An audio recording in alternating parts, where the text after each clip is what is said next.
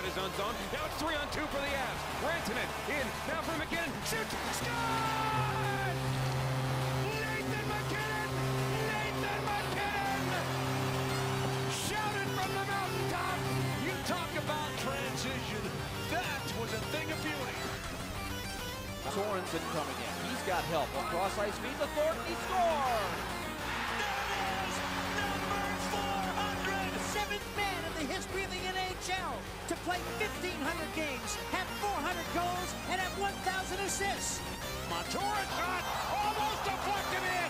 Rinne somehow did a Houdini type of move with the stick behind his back. Now the Canucks, after a line change, are right back in there again with a shot. Oh, my word! What a save by Carter Hutton! Oh, is this a time to call a cop?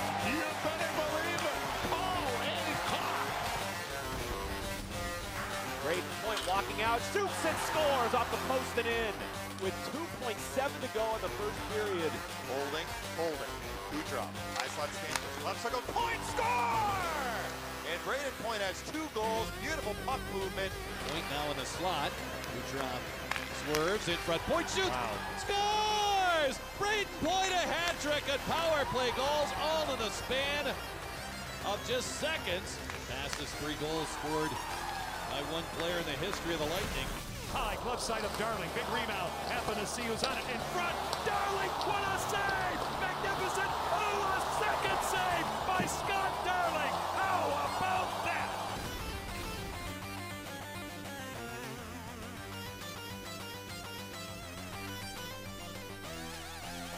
How about that? Let's go. Episode 11. We're back. Pucks and Deep podcast live here on November 21st. And let's go. That last highlight we heard from John Forsland.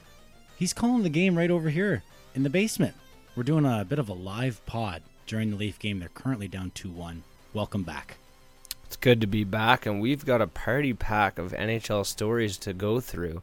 It's been uh, quite the week in uh, NHL news, and you know it's kind of good that we waited till Wednesday to record this time because a lot of uh, stories dropped just in the last couple days. It's true. It would have been Ubergate all over again. Stop the pod, and then, oh, here comes the biggest news of the last couple weeks, just moments after you're done recording. So at least we had a week to sit on it and think about our opinions. This time, not as much time, but more content. Oh, tons of content. I mean, we, there was been what four Leaf games since our last recording, just a jam-packed schedule. Couple coaches getting torched. You know, there are a couple trades as well. We got lots to go through. Yeah, and some interesting ones too. Like the, you know, obviously we'll touch on the coaches soon. There's there's some replacements in in in uh, coaches that are maybe a surprise. Some trades that I think a lot of people were surprised about. But we'll cover all that shit here in the Pucks and Deep podcast. And once again, it's episode eleven, so we're getting up there. We're old now. If it was a dog podcast, we'd be like what in our seventies right? So we're glad you're sticking around. Like Lesko says, we've got a lot to cover, and we might as well uh, jump right into it. We do have a couple of Twitter questions that we will be getting to uh, this evening, so thanks for sending those in.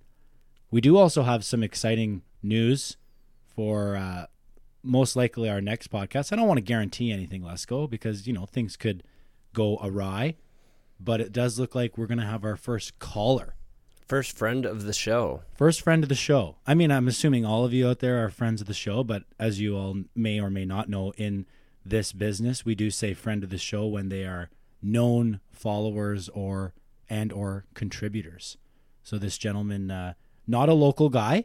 So if you are local and you're wondering, hey, why didn't they call us? Fuck off. you can call in after. We need a big name. We need a big name. Now this guy's not necessarily a big name, but I'll I'll wait to introduce him next week. Hopefully, when we have him on Let's Go. But basically, I think some of you out there will know who this gentleman is, and some of you won't. But he is a member of the of the media, and uh, actually, he's looking forward to coming on. So I'm really uh, I'm really excited about it. I was gonna say it's like calling up a guy from the minors, but it's more like this guy's getting sent down from the minors to be on our podcast. But here's the thing, and I think we will cover this. One of the biggest things is it, where he where he's at, he can't be swearing. So He's like, it's just not as it's not as real. You know, we have to tell news and whatnot in a fashion that doesn't offend anyone, and that's pretty difficult to do in uh, 2018, almost 2019, isn't it, Lesko? Yeah, well, I As you think know. I think what uh, some members of the media enjoy about the podcast environment is it's got that laid back, more casual conversation type thing going. and it kind of anything goes. So we'll see what we can uh, get out of them. Uh, almost Howard Stern ish, if you will, like trying to get you know suck some information out of him. But we'll see. Anyway, enough plugging that. That's uh, that's next week, so we'll we'll cross that bridge when we get there. But definitely make sure you're tuning in. Uh, things are really looking up here on the Pucks and Deep podcast, and we, as always, thank you for your attention and your following. But we'll dive right into it. Let's go. What do you want to go off first? You want to talk about Yeo, Yeo Mike Yeo, Mike Yeo. right? Yeo. Not yeah, great. Not anymore. wow for Yeo. Yeah, man. So like Blues, say- it's been coming. It, it's been coming. I figured, and this is another one of those GMs trying to say, salvage the season type situation where the Blues are definitely underperforming. I mean, you take one look at that roster and the expectations for a team with that kind of forward and defensive depth. Uh, there's there's just higher expectations for such a team. I know they're not getting the goaltending that they might want to see out of Jake Allen, but Might. might yeah they're gonna they're gonna need a lot more out of him if they're gonna claw their way back into it but you know the west there's there's been a, quite a few disappointing stories in the west thus far so uh, you know it's not all all gone for them but you know I, I was taking a look at some of their stats earlier today and you look at who's putting up points for those guys and Ryan O'Reilly was their big offseason acquisition great centerman, you know, put him on the top line there with Tarasenko. But after those two guys, it drops off significantly. They're not getting enough out of guys like Steen, guys like Schenn, um, you know, Bozak. What can you expect out of him? He's basically a, a third line center there. Depth guy, yeah. Yeah. Well, I mean, I was looking at, uh, you know, I pulled up their depth chart here. By the way, that site for depth charts is down. Did you know that? Which one was that? It's not down. Like you can still get it up, but apparently it's not being updated as of this week. oh, really? Yeah. So I ended up following the guy on Twitter. He actually just tweeted me back, said, "Don't worry, it's coming back." Oh, okay. That's he good. said, "Yeah." He says, "Don't worry, it's coming back. It's gonna be better than ever." So, um, excuse me. Yeah, you know, I'm looking at their their uh, depth chart here. Let's go. They got they got a few uh, down the list. When you look at the drafted first round, drafted first round, drafted first round. You know, you're talking Jaden Schwartz, you're talking Vladdy Tarasenko, uh, you're talking Robbie Fabbri, who can't stay healthy. Uh, Robert Thomas, who shows some uh, shows some uh, excitement for the future. Um, down the list, you're you're getting into the uh, Pietrangelos drafted in the first round as well. You know, so I mean, they, they've got a lot of great players to to build a core around. Um, but I just don't know where they're headed. I mean, what was the core before? Right? They had um, Oshie was around, right, and that was back when David Perron was there the first time, Right. and he was really good. Um, and then it, it kind of turned from there, and they moved a lot of guys out, and then they brought in new players, and of course acquired picks and drafted good players like Ter- the Tarasenkos and the Schwartzes of the world, as I mentioned. But I don't know. I mean, like you're saying, they're they're they're looking for more from guys. I'm looking at that back end. It's not getting it done. A guy even like Colton Parayko um, was was looking high even in fantasy. Let's go. So you're not just talking about a guy contributing on the ice. You're talking about a guy that's gonna probably get some points too. Yeah, for sure. But this just at- hasn't been coming. looking at their defensive core as well, I mean, for years we've been, you know, I've been saying that they have one of the stronger, you know, top fours at least in the NHL. And I know Bouwmeester is getting older, and but I still, I, I think the expectations are much higher. So I think the move is definitely aimed at salvaging the season and getting those guys going somehow. And you know, it, Armstrong's been there for a while as well as the uh, general manager, if I'm not mistaken. Yeah, so yeah, he has been. these guys are, are often trying to save their jobs, right? And this is kind of all they can really do because, as we know in the current cap era, flipping guys, flipping players around is not as easy as it once was. No, it's definitely not. And and everyone seems to be overly committed to this narrative about, well, you know, a, a change of scenery is good for for a guy. And like I'm not saying I don't agree with that stance. It's just like it just get it just gets thrown out there way too easily. Well, it's just it, it basically saying that you're rolling the dice. Yeah, I guess. Like you know, you couldn't you couldn't hedge your decision anymore by saying, "Well, I, you know, I think it's just it's good for a, a change of scenery." like, what are you talking about exactly? Like, yeah, that happens for guys. They step into a new room. Maybe they've moved on from some less than ideal relationships with other team. I don't know, but I think that a lot just of time show up to play, man. a lot of time that's code for there's some shit going on in that room and the Yeah. change of scenery is in we're taking you out of our scenery so you can go elsewhere. Yeah, I guess. So Yeo's out. Um, Craig Berube is in. He's an old bruiser, eh? He is an old bruiser. I remember him uh, playing with the Flyers, I guess. yeah, yeah. and he was uh, he was a big mean guy for them. I guess late '90s, early 2000s. Yeah, I want to say. Yeah, you're bang on, dude. You're bang on. Um, 1,054 games, regular season games in the NHL. Pretty How many good. pims? Pretty good. Uh, I don't know. I'll have to scroll down. That's that's that. that's probably his main stat because you know it's not points. Yeah, we played for the Flyers, the Leafs, the Flint, go Leafs go, the Flames, uh, the Capitals, and the Islanders. Playing career was from 1986 to 2004. So, Oh wow, yeah, pretty stuck around. Yeah, pretty long career. Um, he was named the uh, Flyers affiliate in 06, 07, their coach. Uh, at that time, it was the Philadelphia Phantoms. Um, yeah, and then he was uh, promoted to Flyers NHL coaching staff uh, after they kind of reworked their whole franchise back then um, in t- 2006. Bobby Clarke. So he's been around. He worked his way up. Yeah, he's been around. break. Spent some time with Hitchcock. Spent some time with Stevens. So I mean, the guy knows what's up. Um, at this point, I, I'm just wondering if it's uh, if it's an interim kind of deal or if he's in to stay. I wonder.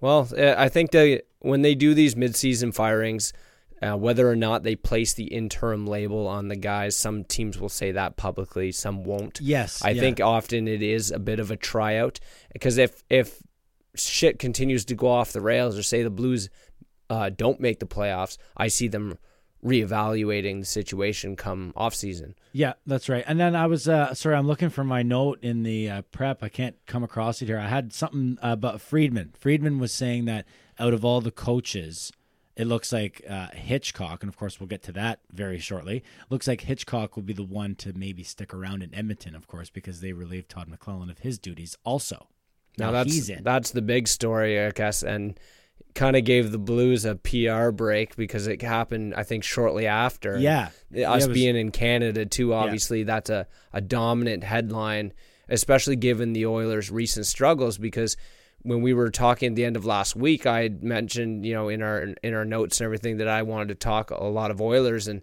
kind of analyze the situation going on out there.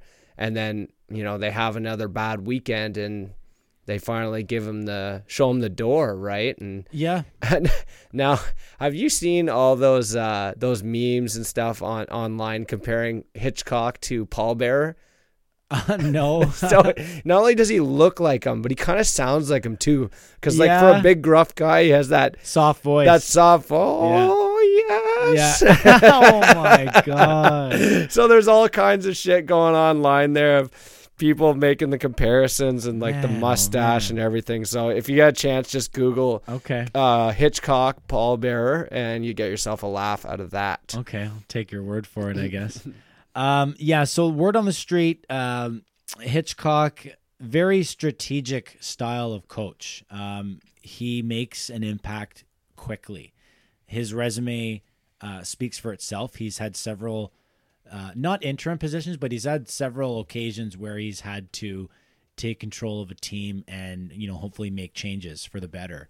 And then of course we are also talking about his Olympic resume too, which uh, in itself, Lesko, you have to bring together a team and coach that team in a very short period of time. Now everyone will be quick to say, yeah, but it's Team Canada. I could open the door Yeah. for Team Canada. But generally speaking, I mean, the players respect the coaches, the coaches do their job as well, and everybody wins. So you can't take anything away from the guy just because he's got a good team. Um, so anyway, they're hoping that he's able to, yeah, do just that, have an impact and turn things around. And if that is possible, and if Hitchcock can actually prove to do that, that's where Friedman is saying that the rumblings are out there that really no one is in a position to continue on. Hmm. But Hitchcock has a good opportunity. Now, that's not to say that there's no chance that any of these coaches come back. They're probably just as likely to come back as any other interviewee has a shot. What they're saying is, let's play this season, and then we'll find a coach moving forward. It could be you. We, I- we don't know. I see them bringing in Hitchcock to inject some structure, but it goes back to what we were talking about about GMs trying to salvage their seasons and salvage their jobs. And sh- what better example than Peter Chiarelli, a guy who was brought in along with McLellan after McDavid was drafted to Right. re, you know um, restructure and change this team and, and put them on a winning path. And thus far, his track record is piss poor. Oh, I mean, it's it's real I don't bad. know how he's still there. And you look at what some of the moves he's done, notably the Lucic one. You pay a guy six million dollars who can't score. Yeah. Um, Can't do you know, anything. he it, it, a lot of people that I've spoken to about it. Um, someone made a point that it's like he wanted to take the the 2011 Bruins mold and apply it to the Oilers. Oh, absolutely. You know, let's get big, That's let's fair. get tough, and Yeah. that's so. You know, I shouldn't say old school because it wasn't that long ago. It's but it- antiquated though. it, it's not where the the league is moving. And here you've got the fastest player in the NHL, or the fastest player we've ever seen I play know. hockey. yeah. And you're surrounding them with with Mud. plugs Mud. essentially. Yeah, and like they're they're such a top heavy club where everything is dependent on the play of McDavid and Draisaitl now, and there's not much around. And I always get a kick out of the the opinion articles. They're like, well, they need wingers. Well, guess who they traded within the last two years? Taylor Hall and Jordan Eberle, who are thriving in other environments right now. So it's like it definitely come. It's this whole mess is most certainly Chiarelli's doing, and unfortunately, McLellan becomes a casualty of it because say the Oilers do claw their way into the playoffs, then Chiarelli might buy himself a little bit more time. Sure. And and given the circumstances, looking at the the layout of the division, the division's shit right now. Um, they could stumble into the playoffs at the rate they're going right now because they're not they're not out of it by I any means. I know. they've just got off to a, a pretty shitty st- start. When once again, and we mentioned this in earlier episodes that they're probably thinking more along the lines that two years ago Edmonton Oilers are a more accurate reflection of what they are, not last season's Oilers. Their division is terrible. I oh, mean, Oh, yeah. like they they are not playing well, and no one is happy with what's going on. They're 10, 10, and one, and they're fourth in the division. They got four teams behind them, man. Yeah, like they're they're not exactly on the outside looking in. I know they're not in a oh, playoff man. spot right now. No, no, I know what you mean. We're expecting Vancouver to regress as what's been happening recently. Sure, Um, you know, Colorado but is they're still under five hundred. Vancouver is under five hundred. Yeah, exactly. They're So under 500, It goes so to show you, and they've two- lost they've yeah. lost five in a row. There's only two teams in that division that are that are doing anything, and it's San Jose and Calgary. And even Calgary has been kind of hit and miss, and so has fucking San Jose. That's So right. Nobody has emerged. We, talked about this last pod That's or the pod before, and I said my surprise was the whole goddamn Pacific. They haven't changed my mind. But listen, I wanted to talk about something you touched on. It. You touched on how dependent the Oilers are on on McDavid and Draisaitl. Let me dig deep into McDavid here. I'll give you a stat I came across today. Um, so Connor McDavid is factoring in right now at 50.8% of the team, which is offense. absolutely outlandish. unheard of. To put it in perspective for you listeners, that was 5 0, 50.8, so almost 51% of Edmonton's goals. To put that in perspective, the best season in NHL history, Wayne Gretzky in 1985 1986, 215 points. But the Edmonton Oilers collectively scored 426 goals. So that means that Wayne was a part of 50.5%. So just slightly less than what Connor is doing right now. To put that in perspective is quite an insane statistic because Wayne was amazing. Connor is amazing. Wayne was in another era. I get that. But the percentages don't lie. right, right. Okay. And I don't the see that percentages do not lie. If they scored a lot back then, that's great. But the percentage of who was doing the scoring is very relative to what's going on today, even though there's less scoring. It's still relative. Oh yeah. He's doing more scoring on this team than fucking Wayne did Yeah. in Wayne's prime. Yeah. And It's insane. I don't see that trend changing either because you look around McDavid and like we said, who they have on that team. I don't see who else is going to pick up that slack. Like, yeah, I know they they want Lucic and these other guys to score goals, but it's n- it's not coming. And and they've been playing a a very high tempo, high risk run and gun offensive system. And Hitchcock's going to clamp down and try and get them to win games two one, no doubt. And then they win their first game with Hitchcock. What was They it? did. Five four in OT. They won in? OT, yeah, High scoring. yeah, high scoring game. So it's And tough to do. it's like- going to be hard for them to change the way McLellan's had them playing, and McLellan's just trying to get the most out of everyone. But what's going to happen now? I think we're going to see you know their bottom six are going to be tasked with defensive, zone, a uh, strong defensive zone play Okay. instead of this run and gun stuff because. It starts there. I think they're trying to play that um, high octane style to try and draw out some more offense to find out who else can score goals for this team. yeah, good point. You know, and, Yeah. and at the same time though, they're run they've been running McDavid. I shouldn't say into the ground because he's not showing any signs of slowing down, but he was upwards of 26, 27, Oh, 28 yeah, minutes. but how do you not night. though? If you're Well, McLellan, how do you not put Of course not, and fucking planet? it's hard to, to disagree with that, but it's it's something that dis, despite him being one of the best players in the game, it can't be viewed as sustainable, right? I hear you, but I mean, you know what? That number at fifty point eight percent, I'm gonna write that down somewhere. Although I guess these these preps they stay they stay, eh? Like they don't they don't disappear. They're in the cloud, man. That's what I'm saying though. They're alive. They They'll can be there. They can be reached. So what Yeah. I'm saying is, I'd like to. I taught back. Josh about the cloud. Yeah. He did not know about Google Drive. about the cloud. Yeah. This is how we this is how we collaborate. Yeah. He's got everything written down on paper in a folder, and I've got everything. Coleman Insurance scratch pads, bud. I should send you home with a few. I've got some. You Cal- send me one every year. Calendars are coming in. Come on, I must have given you at least two. Are they nudie calendars though? Well, I could probably get you a nudie calendar. All right then. Might be a few. I'll, I'll renew my home insurance. I might if you- have to sponsor the program, but we'll get that done. So what about that Oilers trade? yeah, I guess I was actually going to bring you that up because you said you were like, "Oh, I wonder who's going to step up." Well, are we thinking at all that uh, Ryan Spooner might be able to stra- step up? Is that something? Uh, is that something that they want to go for? That's a that's a Ryan Strome for Ryan Spooner. So the two Ryans changing sides, Oilers and Rangers. I don't see it doing a whole lot for them. I know it's it go, it's almost like that change the scenery type thing. Yeah. But you look at, at go back even further into the trade tree, right? They s- traded away Eberle Yeah. uh, to the Islanders to get Strome because they wanted an, another centerman, right? And but they sacrificed some offense and some some wingers that could have contributed.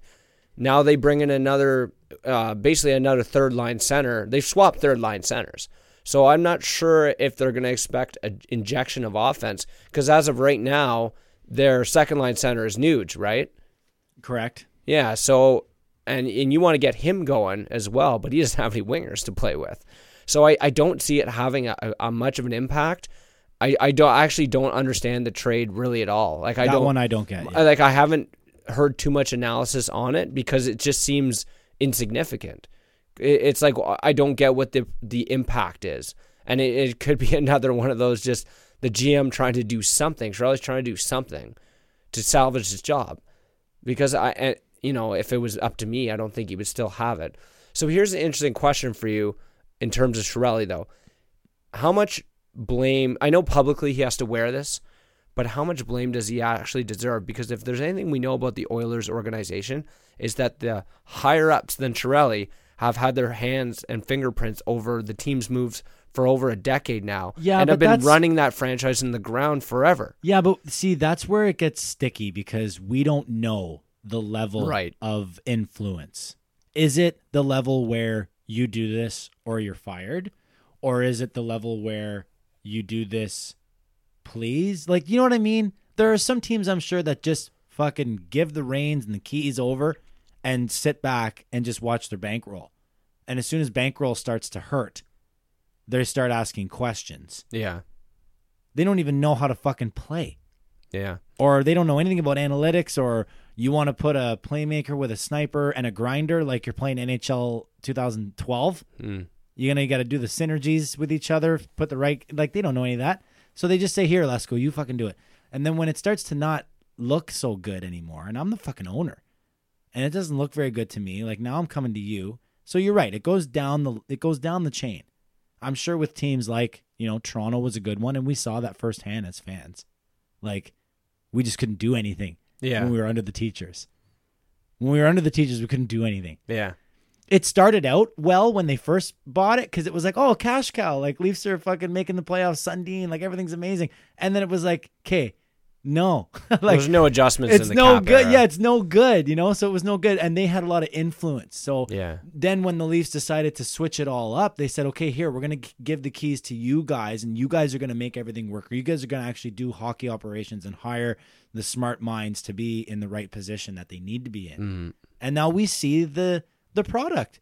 And we're seeing the product of that much earlier. Granted, because we won the lottery and got Auston Matthews, but look at us play without Auston Matthews. Mm-hmm. But you and the you look at product the- is there. you look at the uh, from a management standpoint with the Leafs example, they gave the keys to Shanny and gave him autonomy, let him run the show, and it looked like the Oilers were doing a similar thing when they brought in Chiarelli, they brought in McLellan. But I just get the impression that got those old boys like Mac T and, and stuff are still pulling the pulling strings, and it's got to be coming from from Katz at the top because ever since this guy's owned the team, he's running like a super fan donkey. It has. It's been it's been terrible. It's been almost to the point of like a like a Melnyk owner and Dorion situation. Yeah, just less public meltdowns. less yeah, less public meltdowns. And for our Sens listeners, don't be fucking like throwing things at your radio here. I'm not chirping. I'm just saying like there there was some. All right. They hate. Melnyk. Now, They hate no, but I just as mean, much as but. I'm talking about some Dorion trades. So they're Oh, going to yeah, start yeah. being like, no, but the, the the this trade was fine and the Duchene. That I know all that's fine and dandy, but we're not going to know the Duchene trade impact until like another six or seven years until we find out what that pick is. Yeah. Well, We won't know what that trade tree is going to turn out to be until that pick either is or fucking isn't. it'll be interesting to watch. That's for sure. But I mean, you're right. Like Chiarelli wears it. There's just there's there's too much shit going on. There's too much uh too much trades that just don't make any sense and didn't do a fucking goddamn thing. And are you prepared to, you know, really blame the guy for trying to make a move? Like maybe not. It is his job. General managers, just like coaches, let's go. They're hired to be fired. No one's Yeah. gonna work the job Yeah. for the rest of their fucking life. His his resume and his record though on trade signings is, is poor, but they've got pieces, so it's it's not all shit. I mean, you look what they have the best player in the league, right? And they've got you know they've got good young defensemen. They got Nurse, they got Klefbom. Um, I mean Talbot. I guess the jury's still out on him. No, mean, it's he- not. he I looked- fucking dropped him. You, you dropped him. So I he, dropped So him. he's done then. If I you dro- dropped him, I dropped he's done. him. Fuck him. Well, his numbers are just god awful Oh. right now, and I mean they need a hell of a lot more to him, and they're probably happy they signed that three million dollar backup from the K. What's Man, his oh, name? man. I don't even know his name. Koskinen? yeah, Nico like. Koskinen? Yeah, I. I was laughing at them in the offseason for throwing three, three million bucks at someone who's never even stepped foot in, in North America. He's looking pretty good, actually. I'll Well, he's ba- well, I wouldn't bailing say, them out a little I wouldn't say bit. pretty good, but he's definitely looking better than Talbot. I actually spot started him last week in the pool. But I earlier when you were talking, you saw me fucking laugh. I was laughing because I'm just scrolling down, looking at all these Chiarelli trades, and then the Larsson for Hall one pops Oh, up, and it's just like, oh my god! Like I understand that hindsight is 2020, but the eye test is also 2020. well, just at the time, it was. I mean, if I thought he it was flies a bad around the ice. idea- Could you imagine having him and McDavid together? Yeah, and I remember at the time there was uh, kind of rumblings around the league that other GMs were like, "I didn't know Taylor Hall was on the market. I didn't know he was on the market. I would have given them twice that for him." You know what I mean? No, Like, yeah, I didn't so hear that. Really? It's not. It doesn't Okay. sound like he was shopped very aggressively. Like it sounded like he contacted a few teams for he had targeted guys in mind. So it's He it- was the guy that walked into a car dealership and bought it basically yeah. instead of like, calling around. Like I want the Beamer. He's Yeah. like, "Do you got the Beamer?" He's like, "Well, we got a we got a '98 Beamer. you can afford that." But like you know what I'm saying, you walk into a dealer, you look around, and then you see, okay, I'm just gonna look at my options. You don't just fucking buy it the first one you see. yeah, exactly. So that's the idea. He shopped him around, or didn't? Sorry, didn't shop him around. And geez, I don't know. Yeah, I don't know. It goes it goes way back. You got to remember too, eh? Like Talbot was not a draft pick, and some people get confused by that too. Talbot was acquired via trade as well. yeah, Rangers. yeah, they gave Um, him three picks for him. Yeah, you're right. 3 picks. Well, I mean, they got one back, and the the one was a seventh for a seventh. So let's call that a wash. It was the same year, seventh round. So it literally is a wash, unless one of those teams like absolutely, you know, tanked in uh, in 2015. I don't even remember what it was like back then, but it was that year. They they traded a bunch of picks in 2015, and they got Cam Talbot. So it looked kind of good early, Lesko. Like I I remember I drafted Talbot in some pools because I mean, how could you not draft the goaltender for McDavid's team? Oh, ki- It's one of those things where like, okay, I'll take the goals against, but they're probably going to win. And go and go going back to McDavid, what what my concern is as a general hockey fan, this is not good for the NHL. They they want this guy in the playoffs every Oh, single my God. season. So it's yeah, yeah. I, I just my concern is them wasting his prime years, and I think that's why the Oilers definitely know this in the back of their heads that they can't tear this down and hit the reset button again, and that might be why Chiarelli's still going to cling on for longer than we might think because he's going to have more of a chance to build around those pieces that they do have. But what worries me is that the assets that they did have, I mean, you could argue that two years ago they were in a better position just based on the roster alone. Why did Connor sign for eight years? I want you to tell me why you think Connor McDavid signed for eight years. The money. Yeah, but no, that doesn't make sense because he will be underpaid by millions of dollars by the end of that deal. He's already underpaid. He was I underpaid the day he signed it. yes, yes. Yeah. I mean, I, I, I, I talk about this all the time. People that don't even give a fuck because really the contract game isn't something that the average like passerby kind of fan cares about. Well, and it's it's they just care about watching it on TV. They don't give a fuck about like how many years he's got left or what kind of negotiating tactics might be going on. But we do. We're big fans. Well, and it's it's such a story now in the cap era, and my my first impression when he did sign the deal and the the storyline about him taking less, which I mean, even whether he took less or he didn't take less, he's still getting underpaid. Yeah, but even if he t- compared took- to what he's worth for the team, But even if he took the league max in five years, and that's actually a wrong number, in two years, Mm-hmm. he'll be underpaid. Yeah, and and I think what they're doing though, and it goes back to what I was saying is, did he take less? Did he not? I I assume that he did because every NHL team is going through this with their superstars. Whereas they're like, if you want us to be able to build a winning team around you, we need some extra cap space. Your dollars, are, but unfortunately, it all it all depends on how you manage that cap space. If you go through six million dollars at Milan Lucic, that's not really managing. You know, if right now Connor McDavid's like, give me that six million dollars. Yeah, I, and I turf yeah, this bum. That make no, no, that makes perfect sense. For me, it's just all about how the the cap is is continuing to rise. It's not going to be going down. I mean, unless we enter some sort of fucking depression or you know economical disaster, it's not going to be going down. So, if you're a guy like McDavid, you crash into the board's collarbone first, and you think to yourself, "I need security." What if something happened?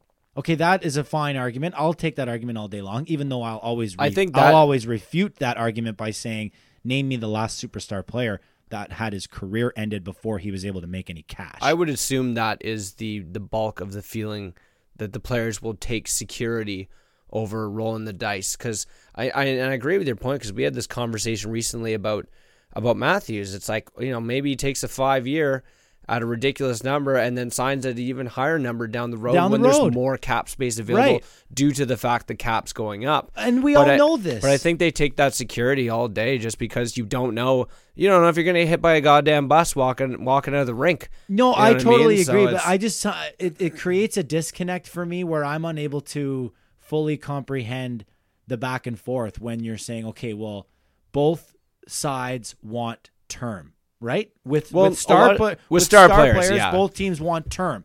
So they're they're showing Dermot hopping off the ice. That was funny. That eh? was great. His skate broke and he was hopping. Anyway, um, yeah, like most most star players, the teams and the player and the agent, everyone wants term, but then they argue over the money.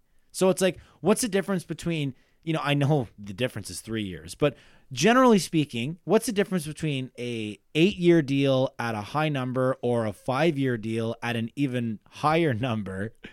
Because your contract is going to be over sooner. You'll make more money in the shorter term, and then when your contract is over, you can go back and make even more money. A lot of it too for the uh, for the teams is buying up those UFA years. Yes, so they pay point. for those years to not have to deal with potentially losing you to the open market.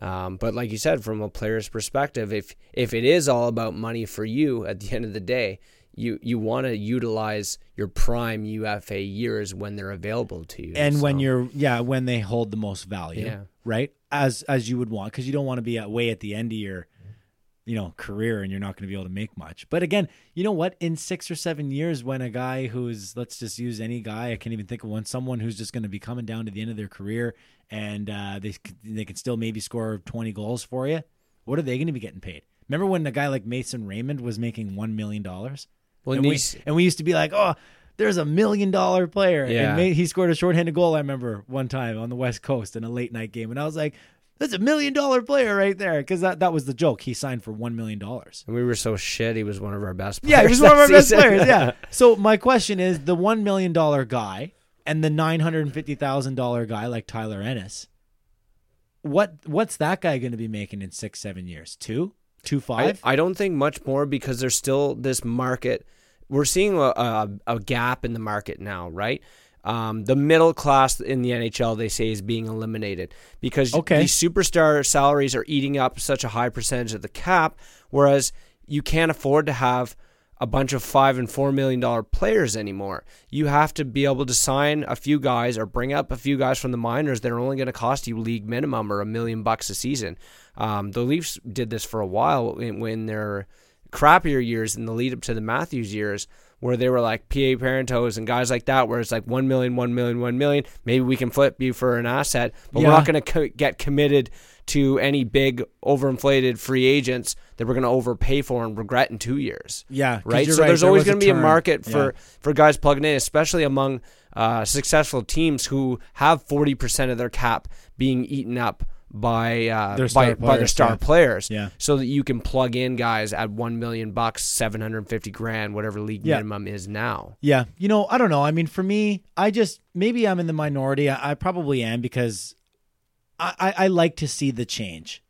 You know, I don't I don't want to see Matthews leave the Leafs. Okay, but let's just use it as an example. Well, of course, I'd be devastated as a fan. I'm not going to go burn the jersey I bought. I don't give a fuck if he requests a trade and you know maybe he wins a cup in Toronto and then afterwards he's like, yeah, I, always hated playing. Now we're here." taking talking I don't care, shit.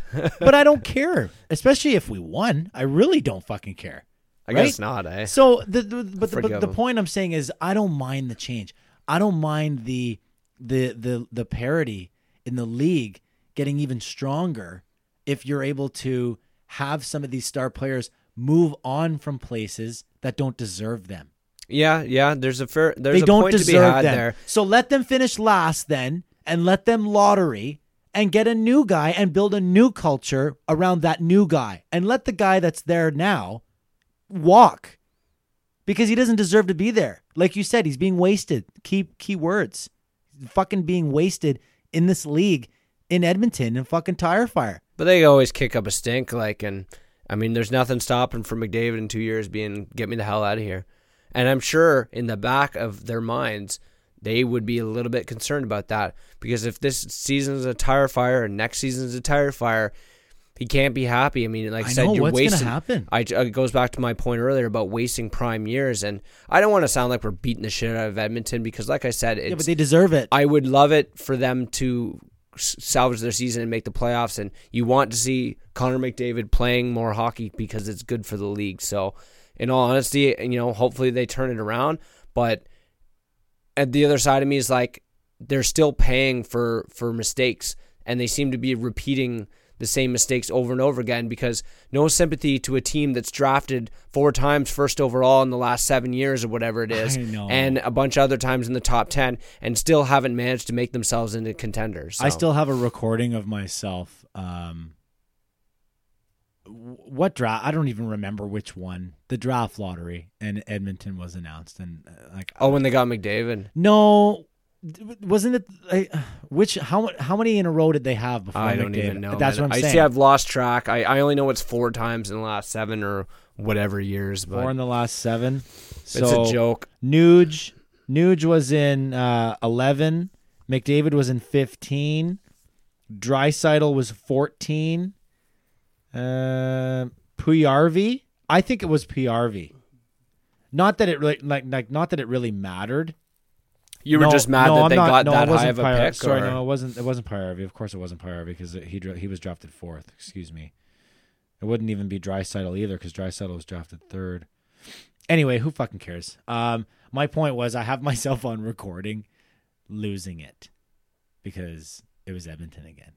Because Toronto was in there, I feel. Well, we were we were somewhere in the running for McDavid. Like and my favorite my Fifth, I favorite was think. was that clip of McDavid's like his initial reaction when because they had him on TV. I- yeah. and he just had this like real dumbfounded look. He's like, I gotta go play with all those pigeons in, Yeah, in Edmonton. yeah, Screw yeah. that. eh? I remember seeing that on on video, Lesko. You're right, and they did show him as well uh, when the Leafs were announced, and I remember zero reaction, and I remember thinking like, good good work, you know what I mean? Like, cause he was a Leaf fan. I'm gonna say is because I don't feel like even though if he plays in the NHL, like you're still always gonna be a little bit of a Leaf fan. sure so- he's tuning in for a few games. well, look at John Tavares, right? Good, good example. But anyway, my point is like, um, there would have been, I would have, I wouldn't have been able to necessarily hide it completely. Like, like there would have been some sort of muscle flinch or something when the Leaf card came up, and it was, and it was proven to me that my dream of being drafted by them was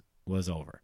Even though it was like lucky, right? Because he's the best player coming through. He knows he's he's he's he's Crosby, right? He's Mario. Like he's guys that you need, that you want, that you can't wait to have. Yeah. That are going first overall. generational talents. Yeah, exactly. So like whatever team the card shows, that's where you're going, bud.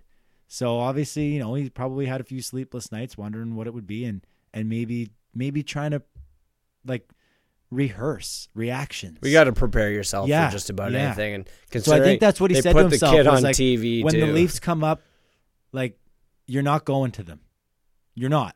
They're like sixth or seventh best odds, and they're very small. What did we have? Let's go like three percent.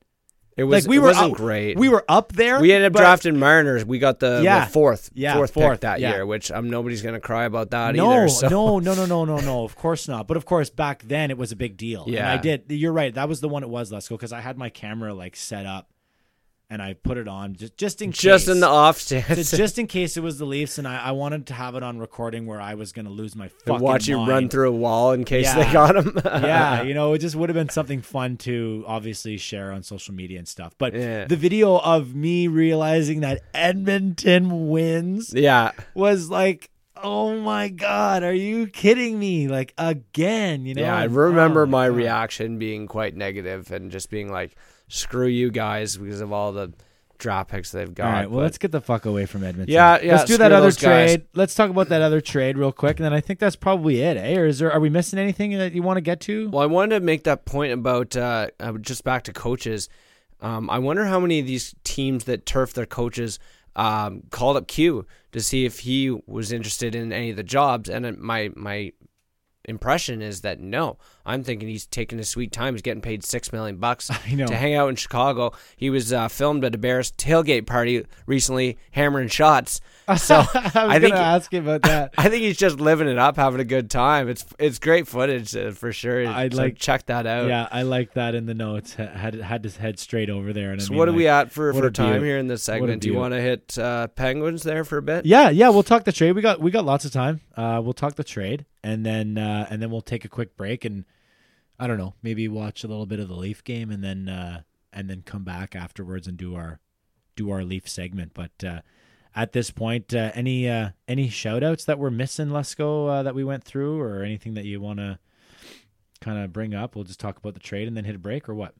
Yeah, we'll hit uh, we'll hit Pittsburgh there because they made that trade where they shipped out Hagelin, which I found was interesting because he actually played an integral role in those cup runs for them. Um, was the HBK line that Yeah. one year Yeah. with uh, with Kessel. Um, they really Bonino, hit it Bonino, off. Bonino, Bonino, yeah, Bonino, yeah, Bonino, Benito, yeah, yeah. That was a that was a good line for them, and Yeah. you know, it's it's it's goes back to what he said once again with that change of scenery trade seemed to be the narrative surrounding this one, where the LA Kings. I found it interesting, and it was the point that you made to me about why would they trade uh, This one makes a young sense. guy for a guy in Hagelin. L.A. I, I'm wondering if, if I thought initially that maybe LA wants to flip Hagelin later at the deadline, but wouldn't Pearson carry an equal or better value, or Yeah. may, maybe Hagelin based on his playoff experience? But it, it's it, it it doesn't another trade that doesn't make sense because it doesn't. I can see Pittsburgh in making more sense because I think Pearson Oh, for sure. has more offensive upside and and uh, long-term upside. He's locked down for a few more years at a reasonable, uh, a reasonable cap hit, and Pittsburgh needs more su- wing support right now because outside of their their centers and uh, and Kessel, essentially, they're not getting enough from guys like Guentzel. Um, Yeah. You know, the, these guys who are not producing. So I think they see a Pearson as a guy who can plug into their top six, maybe make some contributions. Yeah, you know this one. This one I didn't like. I didn't like this trade at all. Uh, I don't understand exactly what LA is going for. LA is quickly becoming my least favorite team, and not because of anything that they're doing wrong or losing or whatever, but I just. Uh, well, first of all, let me put it this way: I'm not that kind of fan that has like I'm a Leaf fan, and then like, oh, I kind of like this team as my second team, and then, you know, my 13. Like, no, I like the Leafs, and then that's fucking. No, it. we're fucking diehards. I like here. Mario Lemieux, so like I had a I had a Pittsburgh thing like through the '90s, like and especially like when he returned. Remember when he returned? Let's go. He played the Leafs Just torch them. and scored, and I cheered my fucking heart out in the living room because it was just an emo like a, a fucking epic emotional moment to see that guy come back and score. I didn't give a fuck that it was against the Leafs. Anyway, point is, um, I don't care about the other teams, and uh, other teams piss me off when they do stupid things, and Edmonton has been pissing me off. So we were fucking harping on Edmonton for a while. Um, L.A. starting to piss me off. I mean, they've pissed me off during during their cup runs. Congratulations on all your cups. How long are you going to be shit? The question now is how long are you going to be shit?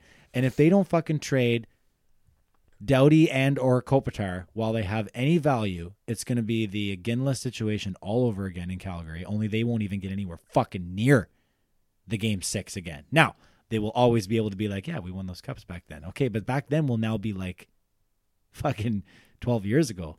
Yeah, I see them. Hey, right? It'll I- be quick. It'll quickly be like 12, 13 years oh, ago. Oh yeah, I see them in a situation right now where they're going to take a hard look at what they are and what they can be in the off season because in this previous off season, them signing old ass Kovalchuk there was like a we still think we have a shot.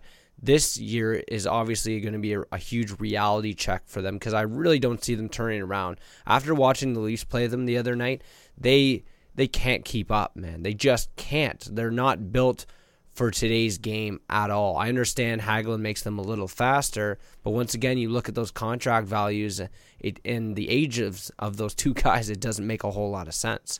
And I'm and I'm pissed off at LA too because I we spent a lot of time talking about him over the past few weeks, and it's been for all the wrong reasons. Yeah, I mean th- that's the biggest part. I, the biggest problem I had with it, Lesko, was the age and the contracts.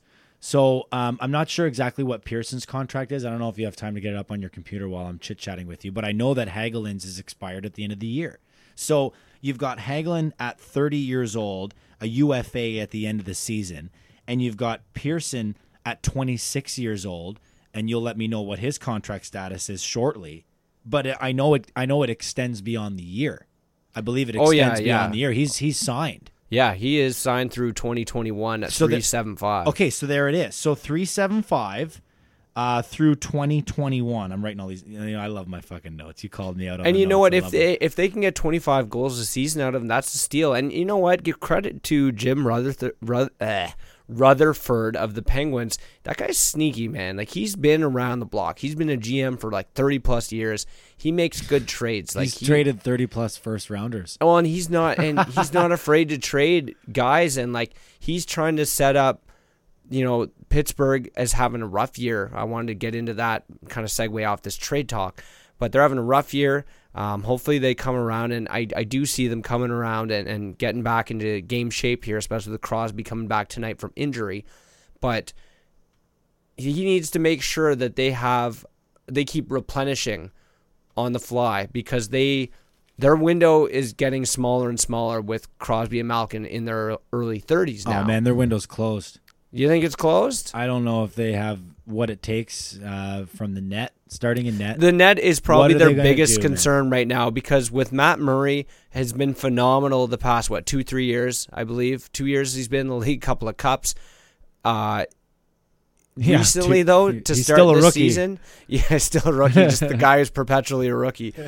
But yeah, with with what's gone on with him this year, I mean that's that's a, a wart you can't really cover up, especially with no defensive depth on that team anymore. Okay, so let me propose this to you. Let me propose this to you then, because you're talking about Rutherford, Rutherford being a sneaky guy. I wanted to ask you what you thought and basically just clarify. There's no fucking way he trades the first this year, is there? If they're say they're around, because usually this this happens Yeah, around every the year. deadline, Yeah. right? They make a push.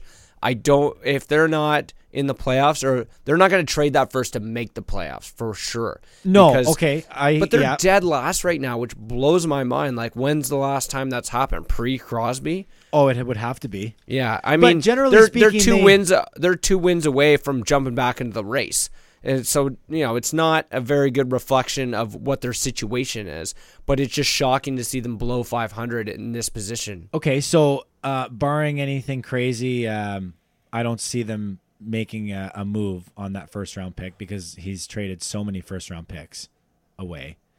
Um, I believe they haven't had a first round pick. We were talking about this in another group that I was in. I think they, I, I don't think they've had a first round pick since like 2013, and it was and it was Kapanen Yeah, and that's the kind of the cost of doing business when you're or 2014. when you're a maybe. perpetual contender and you keep making those those last minute moves to try and put your team over the top. Like I think it even go. I think their last first round pick might go back to Ray Shero. Hmm. Like Yeah, I guess before it was Rutherford- Rutherford. Yeah, yeah. right? So there was a lot of moves. I'm on their page right now. It takes too long to fucking find them, but um, yeah, I, I'm worried about that. Um, I had two questions for you. One of them was uh, if he was going to trade the first round pick. I can't remember the other one. Um, oh, uh, wanted to see how you thought it was going to play out with Hagelin. I mean, I they they they uh, L.A. has to move Hagelin. Yeah, an expiring contract, absolutely. And maybe they think they can get a little more out of him, but when you look what went back the other way with Tanner Pearson, just A future. I, I mean, I guess as a deadline deal, Tanner Pearson is not um, your the kind of guy you flip at the deadline because of nobody wants to pick up term at the deadline traditionally. No. So I see why Hagelin could be a little more valuable or tradable in that situation. But still, like if you're if there's somebody you're gonna keep around for a while, if they do decide to hit the reset button, Pearson's the kind of guy you want to keep around, just given his age, and if his if you think his ceiling is high enough, it definitely warrants that cap hit that he carries. Yeah, and I mean, as long as you're getting value, you're okay, right? Like you're okay with any player that you have on your roster as long as you're getting value for that guy. I think that goes without saying for most general managers. The last one I wanted to give to you, I, I couldn't remember it, so I just picked something out of the top of my head before. This is the actual one I wanted to bring up. So we were talking about goaltending in Pittsburgh. What if you were to offer Murray for Bobrovsky? Now there is an intriguing idea. Murray You might you might have to to Mur- add something to that package. I for, think on what side? on uh, Pittsburgh side. Okay, I agree. So Yeah. Murray is an RFA through 2020. So you would have like Columbus would have Murray for let's just say the rest of this season. I don't know. Like when do you pull the trigger on that? Well, for them to do that, they and it seems to be the storyline has been thus far that Bobrovsky doesn't want to stick around, right? So if you're Columbus, you walk in there, say, "Here's eight million bucks. You don't want it? Okay, well you're out the door before the season's out." Okay. You yeah. know, or, yeah, or either that, or you you trade his rights, but then you, it's not as valuable. So but I mean like I feel like a guy like Bobrovsky would would gladly re-up in Pittsburgh. oh, uh, for sure, because it seems like I mean that could really open that window again. Oh, absolutely. It could it could give them it would put them right back into consider. I still consider them to be a contender because I think I, I you know I like to think that Matt Murray's better than what he's shown us so far this year. Sure, and But he's had he a lot also- to go through, injuries and in the death of Yeah. his father. He's had a lot to go through. But he Don't tapered off at the end of last year as well. Um, so this is you know this isn't just a recent trend with him. Yeah. he hasn't played well for quite some time, dating back to last season. All right.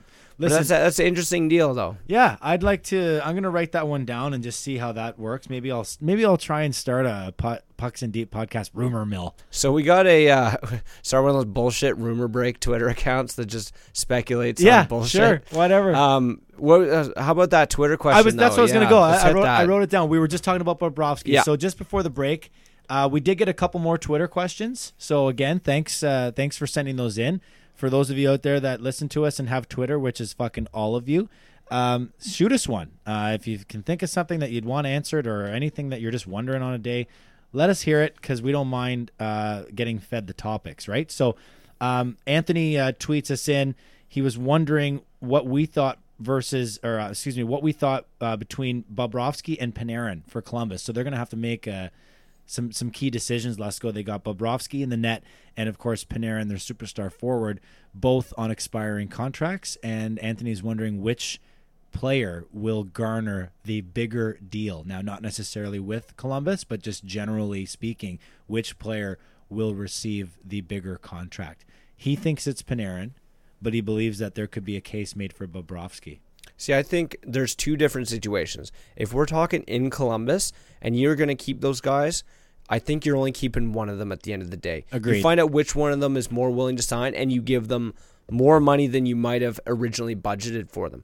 Now, if they go to open market, I see it being Bobrovsky because goalies like that never go to the open market. That's what I was It would go for, create yeah. a bidding war because you could take a fringe team that that may or may not make the playoffs or a team that is a goaltender away from being potentially a contender, say like a Calgary, Yeah. that would pay up for a guy like Bobrovsky. I mean, you look at Bobrovsky's numbers, he's been one of the best goaltenders for about three years Yeah, now, statistically. and And, for a team yeah. like Columbus, that's not, they're not world beaters by any means, but he gives them a chance to win every single night. And they're, they're a team, you know, that's been quiet, sneakily good. Uh, we got a sample of that watching them play the Leafs the other night, and they're actually a good, well-rounded team. Just other than Panarin and Bobrovsky aren't laden with superstar talent. Yes, that's right. And that's why they are quiet because they're quiet in fantasy. No one there's no sexy options. No, you like there's Atkinson. Sure, there's- but you get the bread man, you get yeah. the bread man and you get fucking uh Bobrovsky And on Seth the case. Jones. That's about it. Sure, yeah. yeah. that's about it. And th- they're basically I always call them the Minnesota Wild of the East. Yeah. They are. They got good, good goaltending. They got solid players, maybe one or two standouts, and win hockey games. Yeah. and lose in the playoffs. And That's credit- pretty much- the two of them are pretty much identical. But listen, I'll get I'll give you my rundown. Um, I'm liking Panarin, and I'm just going to assume it's open market. Okay, I like how you touched on Columbus. I'll just touch on open market. I like Panarin on the open market, and the reason being is because these two players are going to be able to de- decide where they go. And I believe that a goalie like Bobrovsky would rather choose a team where he feels he can be successful in the crease, which now means you've eliminated probably a dozen or more Over teams. half the league, probably, yeah. Whereas a guy like Panarin, he's a forward. He doesn't give a fuck about the goaltending or the D. He's got 31 options to go to. So that's where I like Panarin on a bigger deal because he's able to be like, yeah, I'll go to fucking St. Louis while they're at the end of their whatever, or they're going fucking downward spiral. I'll go there. Bad example because they wouldn't be able to afford him. But, you know, any team out there that's got a lot of cap space and isn't looking so great, you know, is he is he going to want to go there? I wonder what it is about those guys and not wanting to stay there. Like, what is it? Torts, like, and I was gonna just give kudos to Torts for everyone kind of laughed when they hired him, and, and he's done nothing but good things with that hockey club. But I'm wondering what it is about He Panarin though. and, and Bob that want out of there. Is it something to do with the organization? Do they want to play in a bigger market? I mean, because Columbus, from what I can see, can afford to throw good money at these guys to keep them around. And it's it's not like Columbus is a team that's tapering off either. They're fair, they're the youngest team in the NHL. It is Ohio. Well, you know, ask LeBron about it. yeah. I mean, I'm I sure. guess that works I'm out. sure there's not the, the best talent in, in Bar Strange lurking around there, but I don't think so. It's a pretty gritty place. I don't think so. Have you ever seen that YouTube video? It's like a fake tourist video for Cleveland. No, It's really funny, man. You need to look I'll at have to check that out. Yeah, we'll we'll uh, we'll we'll fire us off to a break here. Maybe you can have a look at it over break. Jay and Dan on uh, what, like the first time they were on TSN, like way back. Yeah. they played it uh, like when they were live at you know 2 a.m. back in the day. I was in university, so I was you know whatever. I was up studying, um, and you know they played it, and it is fucking hilarious. It's just a joke, you know. It's like come on down to Cleveland town, everyone. Who the fuck still uses a payphone? yeah, and then it's like a guy biking on a street, and then he's singing. He's like, "This guy has at least two DUIs." it's really good. It's really good. It just kind of Sounds like Pembroke. chirps. It actually, you know what? It kind of looks. Like You like ever see the guys down at the beer store uh, with the rack on the bike and Yeah, they're strapping the two forward to Yeah, the of back? course, of course. Guaranteed Dewey. Guaranteed. Everybody sees that guy ripping around. All right, my man. So um, we're gonna take ourselves uh, into a break here, and uh, when we come back, we're what are we gonna do? We're gonna rip on some Leafs. Eh? When we come back, we're gonna talk about some Leafs. Damn right. It's Nylander week, man. Oh boy. The most important week is next week. Remember, like forever ago, when we were sitting in this exact spot, and you were like, "I don't want to talk about Nylander. I don't even want, I don't even want to talk about it at all." And here we are. You didn't think it was gonna get this far, did you? You know, I, I didn't and and mainly because I often didn't want to think about it. Yeah. but now like I've been thinking about it more frequently. And I'm I'm, excited- still not wanting to. No, I know. I'm excited to talk about it though, because it is coming down to it. So this is the time when we're going to be able to talk about it, and, and hopefully next week, if we're able to get our caller on, maybe something has happened. Let's hope so. Let's hope so. I want to have a podcast, Sally. Let's hope so. But we'll see. We'll uh, we'll dive more into that when we come back here on the Pucks and Deep podcast at Puck Pod at Coleman42 at Let's Go Adam. Find us on Twitter. Shoot us some questions. We'll be right back.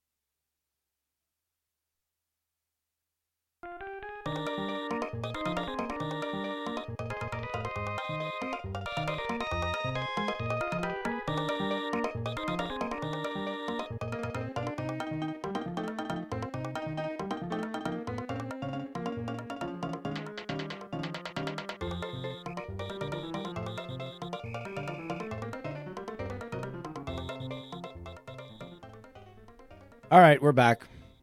Time for some Leaf talk.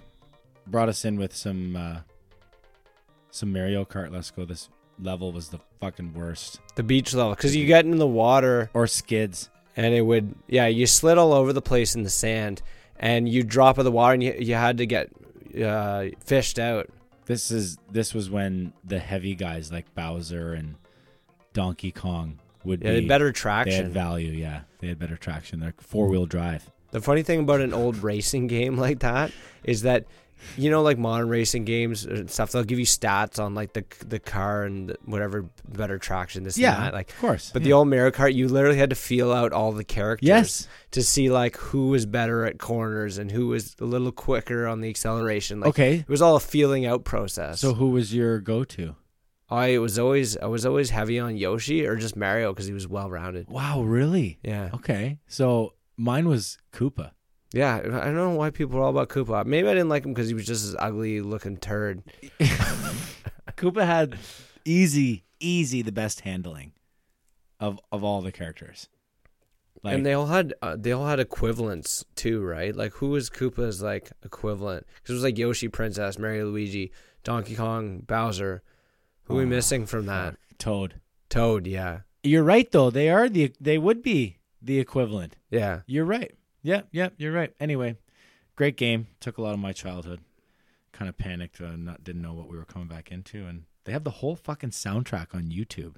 Super Mario Kart. Just in case you want to rock out to Yeah, the uh, go- Mario Kart, like it literally goes, it fucking goes in order, and, and and it lasts like the entire time that it would on the game. So That's like, where I'm pulling a, lot minute. of those tracks from that we've been using. Yeah. Is like full recordings Yeah, of some pretty interesting stuff. Yeah, so we set off the earlier in the pod that we were kind of uh, recording while the game was on. So we uh, we took a bit of an extended break there, let's go, and we watched the game and watched the third period. Yeah, well, sorry, we watched the third period, yeah, and it wasn't great. Leafs did score. They made Yeah, we got to see Cappy put one in Yeah, somehow. somehow. Well, And then McElhaney let it in. See them bury two empty netters on them. yeah, and then two empty netters. So not a great. Uh, I'll have to watch the uh, condensed game or the extended highlights or something to get a bit of a better take. But it looked from my seat, uh, from what I saw in the background, for the most part, that Leafs were heavily outplayed. It said so on the shot clock. Well, yeah, big time. They got outshot, and from what I noticed in the little bits we did watch, is um, possession did not seem to be in their favor. The my initial reaction seemed every time I looked over, Leafs are scrambling around their net. Yeah, you know, Freddie being Freddie though. Freddie looks gave, great. Looks like he gave them an opportunity yep. to yep to win, but yeah, can't get them all. A They've, bit of a softy on that one timer. A little bit, yeah. Only he got, it, he got opened up. Only because it's five hole. That's yeah, it. I don't yeah. care if it went under the arm. As soon as it goes five hole, it's never good. It's never good. I don't care if it's tipped. Goalies will agree. It's never good. Um. Any, anyways, uh, yeah, Freddie looked really good. I'm excited about how solid he's been looking. But I said to you when we were watching the game there, just drinking the beer, um, I think it's it's it's at the point in time now where we're desperate for the return of Matthews. It's at the point now. We're ready for him to come back. Let's go. All the guys have stepped up. They've they've really upped their games and contributed on the score sheet. The defensive style has been solid throughout. And when we've had to get into shootout style of games back and forth, we've done that too. So it's been a pretty successful uh, stretch without, you know, the superstar. But it's time now to bring him back. Let's go. Get back. Well, it seems that from the reports we're seeing, he's been participating most recently in full practices, non contact jersey. So I would expect that we see him within a week. And I you know, I don't think it's pressing and that's probably why he can take his time. You want him to be 100%.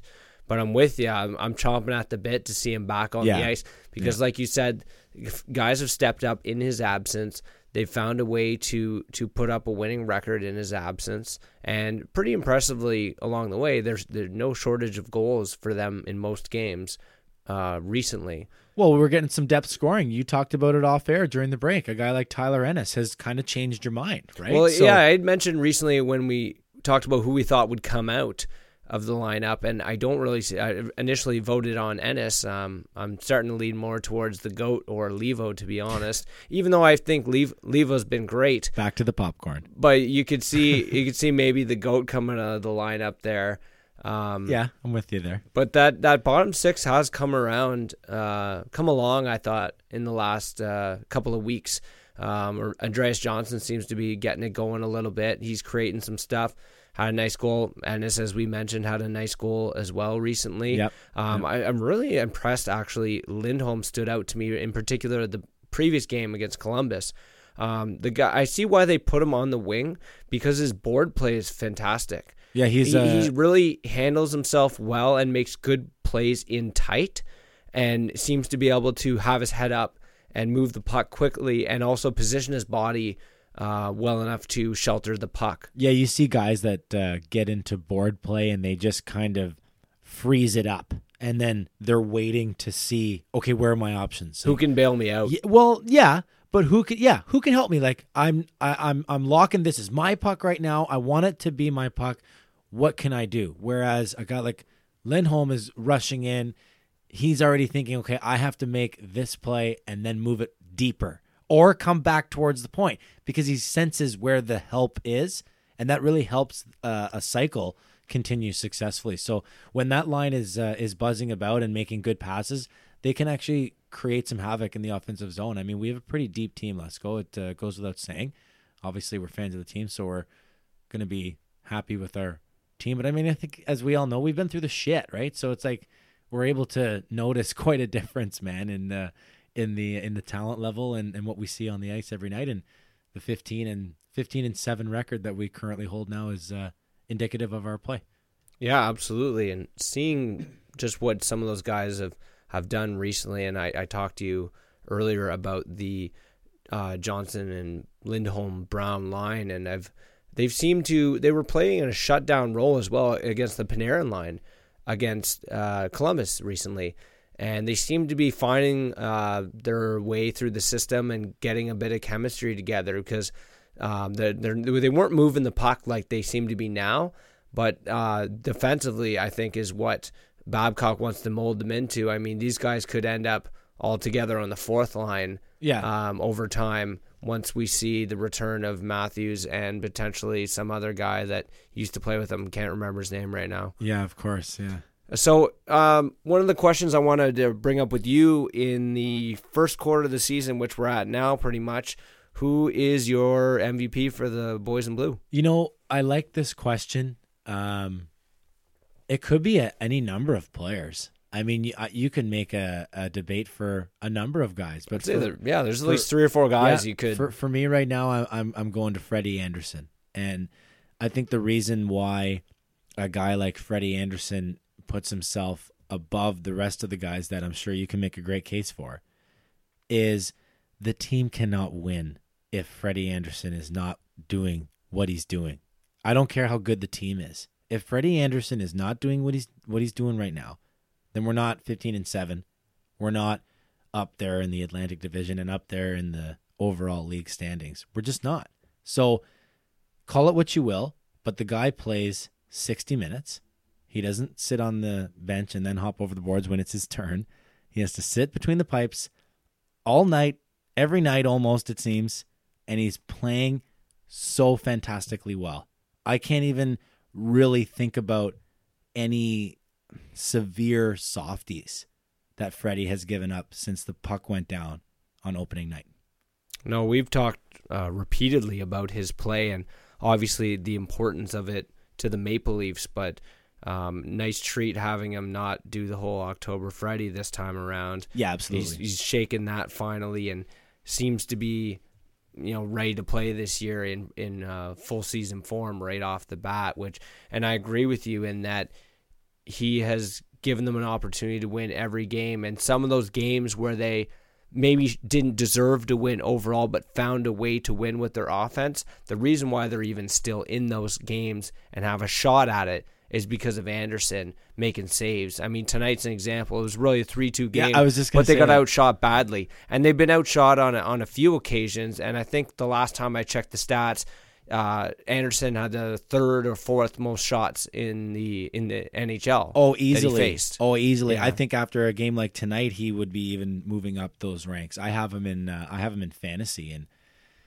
geez, I mean, I don't care if you're a Leaf fan or not, or I don't even care if you hate the Leafs. There are some people out there that are just like, I'll never have a Leaf on my roster, you know. and it's like, well, then there are going to be years where you're probably not going to win your pool because because of your choice to do that. there was a point a couple years ago where I was able to pick up Leafs and good Leafs like late in the drafts because people were just used to the Leafs sucking. Sure, yeah. Not having. I mean, there was probably a year or two where none of them were even worth owning in fantasy. sure, but you could pick up a guy like a Bozak who actually plays who played PP one. But with Andersen, he's been leading the NHL in wins, uh, if I recall correctly. So, and if you're also uh, taking track of saves, or you have one of those really deep pools that has a plethora big, of yeah. stats, Yeah. um, he's very valuable in that yeah, regard. that's actually what I was going at. Like he he he puts so much saves on the board. Even tonight in a losing effort, uh, he puts in 40 saves, so that gets you a lot of points in fantasy.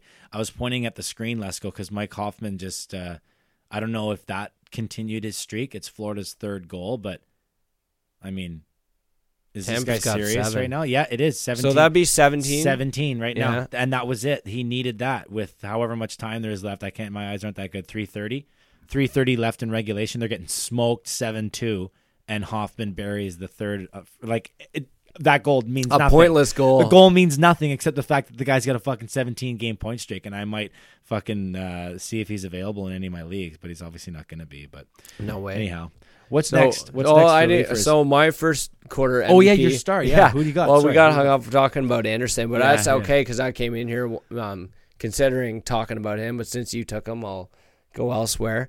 But, uh, Did I ever? I'll go with uh, I'll go with Morgan Rielly, and we talked a lot about him in the previous episode, um, just because of the elite year that he's having thus far, um, and you know settling that whole conversation that kind of hung around as to whether or not he's a true number one defenseman. We can put that to bed now. Well, he's Um, he's going to remain in the Norris yeah. Trophy like at least the conversation is he not? I mean, how badly will he have to fall off the fucking cliff to get away from being in the a- first quarter of the season, he's definitely in the debate. Um, He's top- leading. Yeah, and he's top ten in the NHL scoring right now. He's up, you know, up there with the Leafs scoring. Um, the the contributions this guy is bringing to the team is not just points. He logs the most minutes, so he's eating tough minutes. Very he's good point. playing like, you know, just in that instance where the Leafs were down tonight. He was out there probably for four of the last five minutes, and that's not the first time we've seen that this year. Yeah, it I won't be the he's- last. He's on the PK occasionally as well, so it's uh, what he brings to a team that's you know often criticized for their weakness on the back end.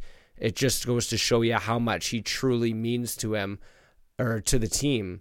So, you know, over the years we've become accustomed to his style of play and how good he is.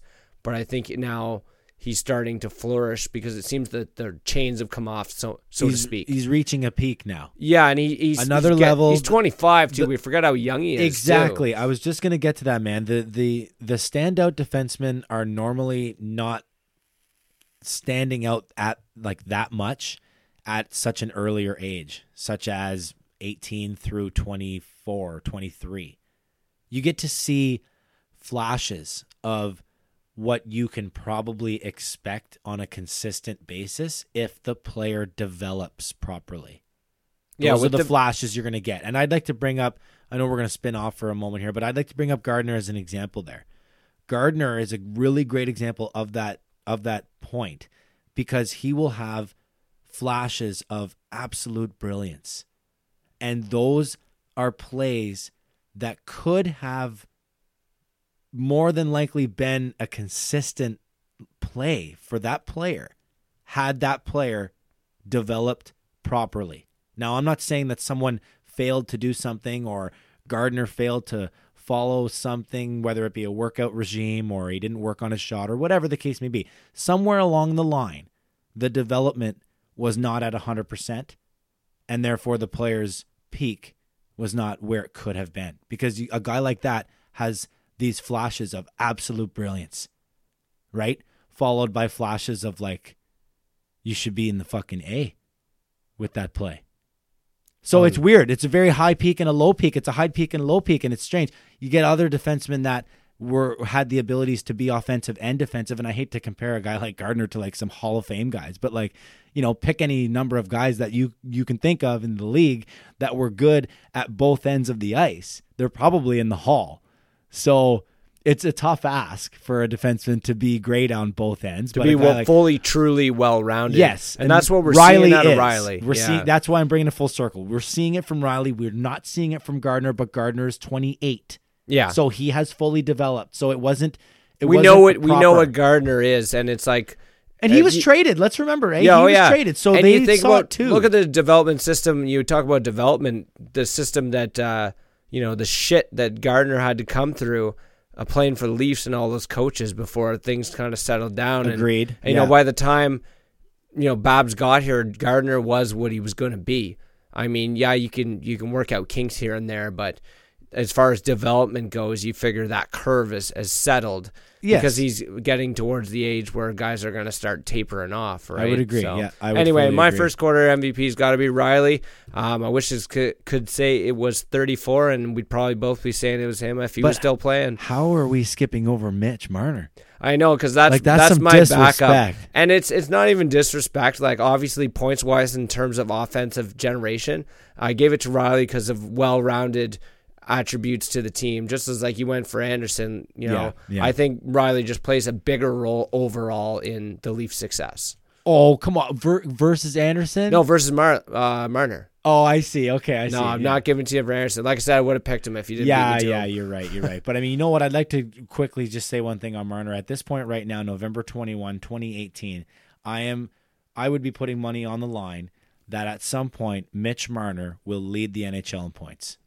That's my take. Yeah, but it's hearing some takes the other day about It's him. not very hot. It's just I'm I'm confident when I see that guy, man. Let's go. And there is another level physically to be reached. That's what I'm talking about. I'm not talking about him getting better at you know passing or making nice moves. I'm talking about him becoming more of a fucking man, like growing into a man body.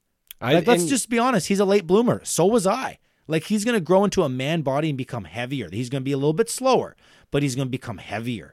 Yeah, well, he put on 15 pounds in the offseason. Oh my god! So like, there's he's- more. There's it- more. To I, it wouldn't surprise me because I mean, can he, see it. he's going to want to do that, and it would be conducive to his playing style. Oh, Because wouldn't if it there's be? one thing that I've appreciated about Marner as a highly skilled, highly talented guy, he's not afraid to go hard to the net to uh, check the other team's defensemen who are carrying the puck aggressively. He's not afraid to go in the corners and get a little bit get a little bit dirty. Like I'm. I'm not saying like he hits guys per se, but No, he, no, yeah. he will get into collisions. He'll use his body position, and I mean, He's not overall, he's he's small compared to traditional NHL standards or your um your prime superstar type guys who are you know six four, six three. But I mean that we have to also understand that that mold is changing, and Marner is six feet tall, so at you know what is he 175 or something I like know. Like, I know. he- you know, I would agree There's with more you to that There's probably yeah. more to come, and it seems that he's put a focus on on bulking up in the off season. and does so. does he miss games? no, he hasn't. I don't think he's missed any yet. Is he worth more than Matthews? No, Why not? because Because he's, why? he's not as good. well, he's in the lineup. Yeah, well, that's great, but he's not as good. Oh well, what what's good is what's good is fucking in so the lineup. Par, well, Par Lindholm's in the lineup. yeah, but I mean, giving him? yeah, but he's a regular. I know. Mitch Marner's not a regular. Don't We're- don't don't start chastising Matthews because he's not in the lineup right now. Yeah, but he's never in the lineup. Not never. You can't say never. Never in the lineup is like Johan Franzen type shit. Robbie Fabbri. yeah, Robbie Fabbri. Like that's some heartbreaking shit right there. Okay, all you right. want to talk some injury bullshit. All right, all right. We'll flip on. We'll flip on. What's next? Well, uh, we wanted to speak on Kadri, I guess, in his play. Um, I know he was taking some heat. In the- Dropped by 757 people in Yahoo. Scores immediately. Well, yeah, and he, he goes on a tear. He was on waivers in my league as well. yeah, And, you know, I dropped him in one of my. and that's leagues. exactly what the Leafs needed in Matthews' absence was Kadri not only to assume some extra minutes, which is no big deal for him because his minutes are down this year, right. but to also chip in offensively, which he's done. I mean, he he went on a, I think it was three games in a row. He had goals and Yeah. he's really uh, Stirring it up. yeah, I think he's back on track for like what he was po- putting up the last couple of years, which is 30. upwards of thirty Yeah, 30. Yeah, that's right. So if he can if he can keep that up, I don't really see him doing it, but if he can, you know, keep chipping in here and there once 34 returns, that would be really nice to see because I uh, we talk about center depth and how important it is to this team. One of the reasons it means a lot is that you on every on any given night you don't expect all three lines to be tearing. No, of course so not. when- Usually when the one Ma- at You know, if the Matthews line has a bad night or JT's line has a bad night, hopefully Kadri can find a way Yeah. to chip one in. Yeah, and I mean to be honest, let's go. Let's let's just pull our car, all our cards out here. We haven't been pro- we haven't been given the lineup that we were promised. We haven't been able to actually say, okay, the Matthews line with Nylander. Oh, and now the JT line with Marner. Oh, and now the Naz Kadri line. With See the full extent. Of, We haven't. So Yeah. we've been slightly robbed of that. And, you know, the, the anti Leaf uh, fans, the haters, so to speak, like they'll laugh and they'll jeer, you know, oh, uh, we can and we will. You know, it remains to be seen. We've got nine days. I guess, is it nine days? We got nine days left and then we'll figure it out. So one more pod. And obviously, we'll, we'll touch on Nylander later. But I really like Kadri's play, man. Um, two guys that I have been okay with. And when I say okay with, I mean, I see a lot of negative um, responses to their games. Kadri and Marleau. And both of those players, uh, pretty much all year, I haven't really minded their play. Like, I need some negative reaction on the couch in order for me to like remember that you know you did something stupid or a bad play and you caused us a goal and it didn't even look like you fucking cared you know those things like i need to have a bad negative reaction to re- remind myself that i don't like that play and this guy hasn't played very well because i've yelled at my fucking tv three times already and it's been him all three so clearly that guy's not having a very good game What's interesting about that is that since uh, Kadri and Marleau have been reunited, it seems that they both picked up their game. And if you move those guys down to the third line, hopefully keep them together because I, I thought Marleau's play has been much better alongside Kadri, whereas when he was beside Matthews uh, in those first line matchups, he I felt like he was out of place. And I was pretty hard on Marleau earlier in the season, Yeah, but he's really picked up were. his game uh, recently, and and deservedly so. He wasn't he wasn't good enough, and especially in comparison to what he's been for us. But when you say picked up his game, like what do you mean? Well, points wise, for one, on okay, that, but that's that not West, fair though, because like for example, we talked about this. The first two fucking games of the season, okay, he had two glorious opportunities and he was robbed, like absolutely robbed. It should have been in. He could have had two goals in two games. We'd we'd be totally having a different conversation. Yeah, but he didn't. I know he didn't. I know ifs and buts and whatever, candy and nuts. I know all that things. But my point is, is you keep saying he picked up his play, and here I am on the other side of the bar right now. I'm saying that I haven't minded his play. His north south play has been fine, and I don't recall very often being like, "For fuck's sakes, Marleau, are you serious right my, now?" My problem with him was on the defensive end of things. There were a few times where he was floating around, he missed his assignment. Um, that's where a lot of my criticism Yeah, see, and I, in. I'll give you that. I'll definitely give you that, but I won't give you that on Naz Kadri. No. Naz Kadri has been 200 foot proverbial uh, for the whole time. It just hasn't been going for him, and we saw a couple of posts, man. You know, like it's it was it was rough He go for him seemed for a snake while. bitten Yeah, earlier on. Like it was, you look at the shooting percentages year over year for guys, and it was Right. very indicative that it's uh, not an accurate reflection of the kind of player he actually is. Right. Um, a game that really stood out to me was in that San Jose game when they tried to go at him right off the opening draw.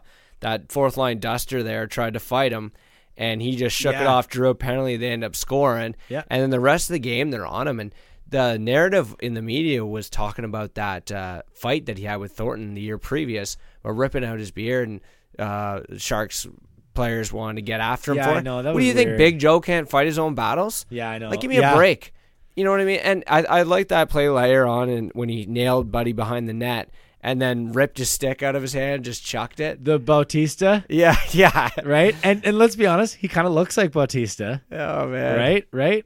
You know what? It was funny. DeBoer, uh, DeBoer, act, the coach of the Sharks, actually admitted to uh, chasing that fight. Oh, is that yeah, right? Yeah. uh, In the in the post game scrum, I read it on Twitter. He had admitted to like, you know, that was the plan. Like, well, and I wonder if they just wanted to shake up the Leafs and get under Naskin because Naz. Oh, for let's sure. be honest, he can do some dumb stuff when he gets pissed Oh, off. oh, We've yeah. seen it. Oh, for sure. Yeah. So, and Yeah. he, what I really liked about it is when is the perfect game that you want to see out of him, and that's when he's engaged physically without flying off the rails. Yeah, I, I couldn't agree more. I think his game is rounding into a, a really solid uh, 3C spot. And when I say 3 sp- 3C, I don't mean like a third line center like every other team. I mean our 3C. Uh, yeah, for the Leafs. Our because on 3C. any other team, he's top six Two. all day. 2C. He's Yeah, a he 2C could be a first C Yeah. on a lot of teams. Yeah, you're Yeah. right for sure. For sure, we could go down the list and find some some some options for him. But generally speaking, he's a two two line guy, and uh, he's unfortunately for him getting uh, three line minutes, third line minutes. But uh, geez, I mean the assignments he's getting. Let's go. If I told you, you know, you you you'll work a little bit less, but you'll actually uh, get paid more more money. It's not that much more, like a quarter an hour, but you'll get more. You might you might be interested in doing it, right? So he's able to play less minutes, but they're against other like, you know, third and fourth lines. Yeah, he'll often he'll often get those tough matchups every once in a while, but Yeah, he sure. really needs to take advantage of being a three C in that he's gonna get favorable matchups. I would say at least seven, eight out of ten. Yeah, oh, right? even yeah, and maybe, and maybe yeah. on a given night when they've determined to play JT against Crosby's line, for example, like he'll be drawing Brassard, right? Like, Yeah. you know, that's a that's a, still a decent matchup, but I he mean, can hang on to the you puck think of a his, little bit his more. wingers as well. I mean, if say they put him back with Brown and Marleau, at least that has a little more offensive upside from what he was seeing earlier in the year. I think he would, you know, he had time with Ennis and Brown and. Um, yeah, you know, things were getting switched well, up. just guys, you know, at least Marleau can feed him, or uh, vice versa. You know, Marleau can bury, so there's a little bit more opportunity for him to get on the score sheet. Yeah, I agree. Yeah, he can finish, right? And he has been recently, and of course they both they both have been. So I like that. Uh, I like that you bring them up. They're two two good uh, two good talking points right now for the team.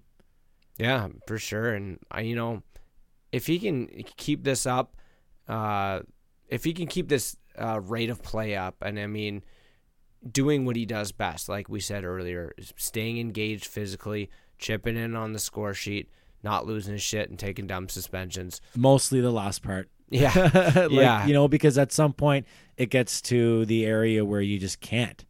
Uh, they're extremely important games. Maybe they're playoffs. Maybe they're you know towards the end of the season when we're trying to seed. Um, you know, you just don't want to. You don't want to take those stupid penalties and put your team behind the eight ball ever. Obviously, goes without saying. All right, so we got uh, we got a little Twitter question action to hit up here, or what? Yeah, sure. You want to roll right into that? So I get we're we're you want to skip on to Nylander then? You well, yeah, let's let's do Nylander hour and then wrap things up. And Yeah, you're home. right. Yeah, we're ni- we're 90 minutes. We might as well talk Nylander for a bit and then get the fuck out of here. So if you're sick of Nylander talk, then tune out. But really, I think what happened, Lesko, is is this has been a actual roller coaster of emotions in the sense that right off the bat, it was very interesting. It was like, what's going on? Is he going to sign? Is he going to play? What's going on? And then over time, it fell down and it was getting old and he was liking fucking Instagram posts from Leaf players and Leafs game or win or whatever and liked by William Nylander on Twitter. I think the reason why you know, and then all of a sudden now it's getting towards the end and it's ramping back up again because it's fucking actually happening. It's because of the actually deadline. happening. Because of the deadline. Thank And- God there's a and it- deadline. It, wasn't interesting because the Leafs.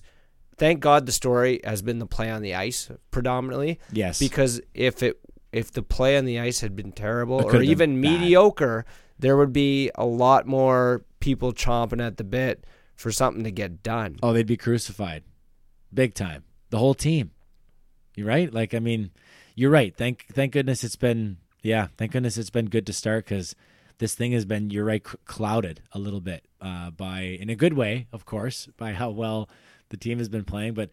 It's almost become an afterthought for some people now. I've I've actually been seeing polls on Twitter and on Facebook asking people, "What's your level of interest now on the Nylander? Trade him, sign him, don't care." You know, and Yeah, like don't care has was like ninety Yeah. percent. Like everyone, I even clicked on don't care, it's even, though I clearly do. And I think it's even more of just we're sick of talking about it, sick of hearing about it. Talk to us when there's actually a story because I, I get annoyed with this lots, especially in the off season, is the speculative chat. Right? It's it's the oh well we could trade they could trade him for this and that because now that's what they've been doing on the sports Yeah. shows recently. It's throwing out all their bullshit trade scenarios, right? And like you do realize this guy's a first line right winger. Like do you do you not get that because all these trade proposals I'm seeing for for you know uh, a three or four D man or a you know I, I I see these trade proposals and they're utterly utterly ridiculous because you know that none of them would actually be reality. But I feel like a lot of those bullshit proposals, though, Lesko, are have to do with the fact that the guy. Well, first of all, the guy putting them forth. If you're talking about fucking Kypreos and his stupid proposal, Well, you just hot take city like God damn it! they're What just trying to fire idiot. people up. Guys like me and you, they're just trying to fire air. us up. Yeah, I guess. but um, I think what happens, Lesko, is they assume that they assume that the Leafs are automatically going to have to lose the deal in some way, shape, or form, which I think is a fair argument. But I don't think it it it, it can be assumed. I don't think it can be assumed that we're not going to get our value for Nylander. Now let's let's let, I'm going to go on the record right now and say that if we do trade Nylander, I don't believe we will get the value back by the end of the day. And by the end of the day, I mean like six or seven or ten years from now, when Nylander has been either a phenomenal player in this league and we missed out on having him, or we're okay with it because we won a cup the year we fucking traded him. I'm just saying, right? Talking it no, no, I'm just saying, like, sky shit here. but- Sure. Yeah, but one side he's gone and we have to deal with it and he became a great player for someone else. And what was our return? Did we win? Yes. Who cares? Did we win? No. Fuck you, Nylander. Because it sucked. It was looking like it was going right up into the heavens. We were bringing it home. And then he decided to stop it. So I'm just saying hindsight will be 2020, right? Of course. We will look back and either look back on this extremely like with extreme unpleasance or we're going to be looking back on it and being like man what a great thing you know fucking got rid of him got this d-man whoever it was Actually got a pick too. Turned out to be this guy, right? Then we flipped that pick. I'm just saying the trade tree, right? It happens now, and of course with Yeah. all the social media, we're able to look at all these trade trees. I'm and- still not looking at at the trade situation at all, though. Like I still haven't Well, it's a- run obviously that over in my head too seriously, though. Why? Because well, just like hit up the question here, because this is exactly what spurs us right in this conversation. Because like I, Oh, the Twitter? yeah, exactly. okay all right all right so, all right we'll- so we'll I'll, I'll take throw, care of this. I'll throw it out. So Twitter question, uh, our second uh, Twitter, Twitter question of the night. So again, follow us at Puck Pod. Uh, this one was uh, from at Lee Godden. Thanks uh, for throwing this out, Lee. At Lee Godden, he's asking um, if Dubas is waiting until the eleventh hour to sign you know who, so that his cap hit is high this season, but much smaller in the remaining years. I thought that was a very interesting question. What do you think? Well, my initial reaction was part of the reason why I think he is waiting this long is because I think Nylander knows that his own value is hurt by not playing this year At all, So yeah. I think, whereas some people think the Leafs might be more likely to cave at the last minute, I think the Nylander camp is more likely to cave given his his age and everything. Um, my other reaction to this though was, and this is something that you had mentioned, was that it, it increases the likelihood or my consideration anyway that they might throw him a one year Yeah, to at a at a, a much higher cap hit Way than high. get, and then hit the reset button Do it and again. try again next yeah. next season. But I guess the only concern with that perspective is you give him that seven eight million dollars or something for this season while we can afford it, and then he tears it up and then wants that Trade him. next year. Then you're really trading him, I guess. Then you're Yeah. you, you back yourself into a corner. What so do you that's mean? why maybe now they don't want to do it. Yeah, but what do you mean? Now you're fucking excited because maybe you won the goddamn cup with the guy, and he teared it up in a season. and only uh, you know missed twenty games. Absolutely teared it up. But I don't think if you're the management, you're Still got you're 80 factoring points. in a, a a run like a deep Stanley Cup type run, but like the points wise, yeah. But if well, the points are going to help you get into the position that you need to be in, which is first place in the in the Atlantic, so that you can play a wild card, get through that first round, and move on, and take take on hopefully a battered Bruins or a battered Tampa Bay Lightning squad. Bergeron's already out now for a month right now as we speak. They're It's getting funny. old. I, at first, I thought that was a good idea. Now that I said it out loud, I talked myself out of it Out of what? to giving him a, a big one year. Why?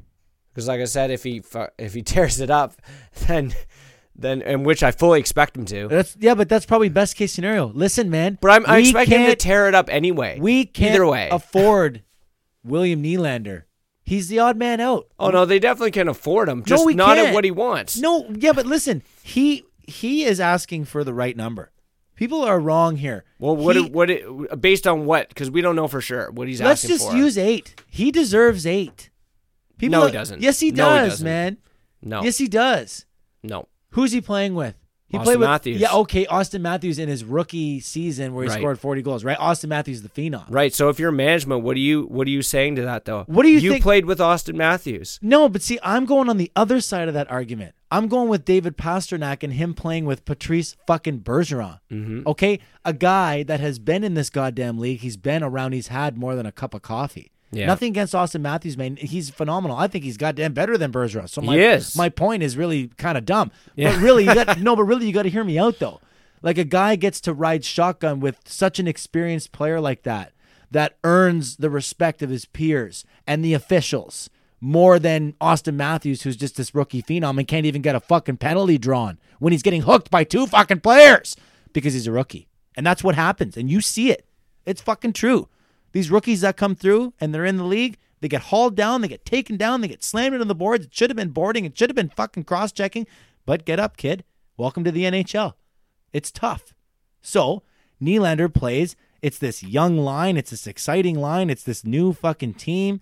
What if you switched Nylander with Pastrnak? What do you think would happen? Because my vote is that the Bruins line would be even better. That's my vote. I think the Bruins would increase in talent if you gave Nylander to the Bruins and we took Pastrnak. I think we How's how so? because I think Nylander's better.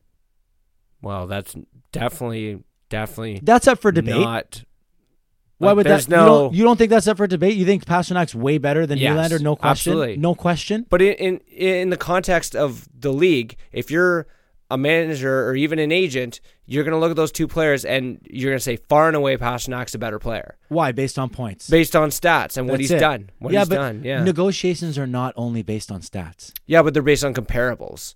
Sure. And if the, sure. there's been a common conversation around Pastrnak as a comparable, but where you look Pastrnak at- is so underpaid, man. he absolutely is, and that's why you So look at him as a. As Why a- is that Nylander's fault?